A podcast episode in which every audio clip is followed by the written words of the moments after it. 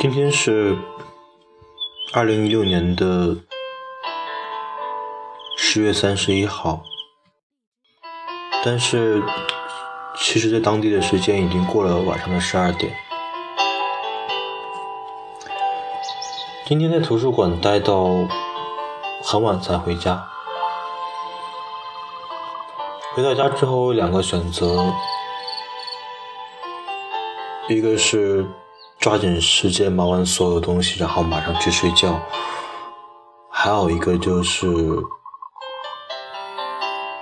去洗个澡，好好休息一下，然后一件一件的把这些该做的事情做好，然后再去睡觉。因为最近在。复习考试，所以这两个大概这一个礼拜的时间，嗯，都会把时间排得很紧，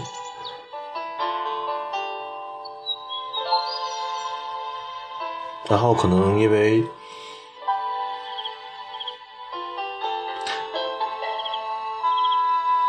因为把任务安排的有点多，所以其实上次录播课的时候，很多的停顿是因为眼睛干涩到没有办法睁开去看书上的文字，所以读的时候会不小心读错，还有中断。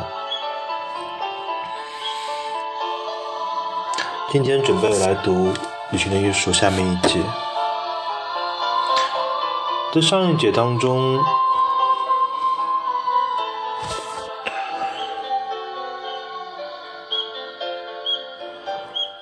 罗金斯会提到，每个人都可以去捡起画笔，而且他确实是有过对于绘画做了教科书式的讲解。虽然我觉得绘画是一项需要天赋的事情，但是也会觉得简单的绘画是每个人可以通过正常的训练和学习就可以掌握的东西。但是就没有办法期望每个人都可以画出非常非常好或者让人惊艳的作品。但是正因为美的选择和观念是不一样的。所以，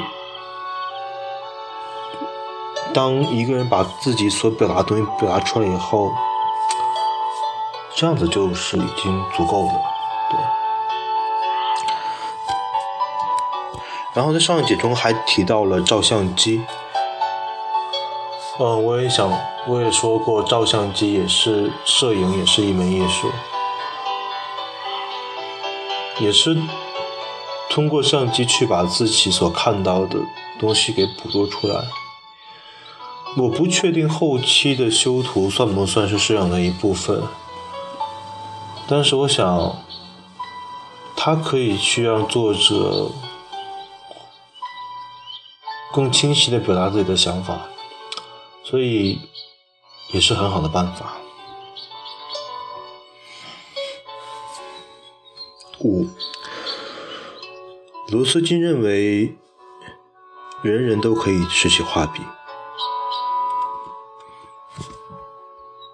在这种观念鼓舞下，我开始在旅程中尝试着绘画。关于要画什么，我想尽可由尽可以由着拥有美的渴望来引导。在那以前。想用相机拍下的地方，动笔即可。在罗斯金看来，你的艺术是对某些你所喜欢的东西的赞美。它或许仅仅是对一片贝壳或是一块石头的赞美。我决定画凡人旅馆卧室里的玻璃窗，一是因为它近在眼前。二是因为，在一个明朗的秋日清晨，它显得迷人。结果如我所料，画出的东西很糟，但我仍然感觉到学到了一些东西。画一件物体，不论画得多糟，我们都会很快从模模糊糊的感觉进到明确的知觉。分析这样东西的组成部分和特点，因此，一扇窗是一堆架子的合在合适处支撑着玻璃片，是木条和凹槽组成的体系。十二块玻璃看起来像正方形，但其实是长方形。窗格涂的是白色的涂漆，但看起来。并不像真的白色，而是呈现出灰色、棕灰色、黄色、粉紫色和柔和的绿色。这都取决于光的强度和光线照在木条上的情况。玻璃也并不是完全明净，在玻璃的内侧略有瑕疵。有些细小的气泡，像是冻结了的汽水。玻璃的表面有干了的雨滴的痕迹，和玻璃清洁工的抹布在不经意留下的拭痕。绘画无情地揭示出了我们先前对于事物真实面目的无知。这里以实木为例。在绘画的一段论述里，罗斯金借助他的插图说明：通常我们在动手画之前想象的树枝，跟我们更接近的观察后用纸笔去描绘的是有区别的。树干并不是随意的从这里或那里长出无规律的树枝来占据各自的位置。而是所有的树枝分享了一个类似于喷泉的巨大力量，而那就是说，一棵树上大体上的形状不像是 E A，而像是 E B。嗯，这里的 E A 跟 E B 是两幅插图。E A 是弯弯曲曲的树干，而 E B 则是一片叶子。所有的粗树枝都将它们细小的分支向外延伸，形成一个弧度。同时，每一根独立的树枝的形状不是二 A，而是二 B。嗯，这里的二 A 是枝杈非常少的那种的树枝。而二 B 则是像扇子一样，在会在呃尾端发散出很多树枝的树枝，对，也就是说，类似于一株花椰菜的结构。在我的一生中，我已经见过许多橡树，但只有在花费了一个小时去画兰德尔峡谷的一棵之后。我才开始了解并记住了像素的特征。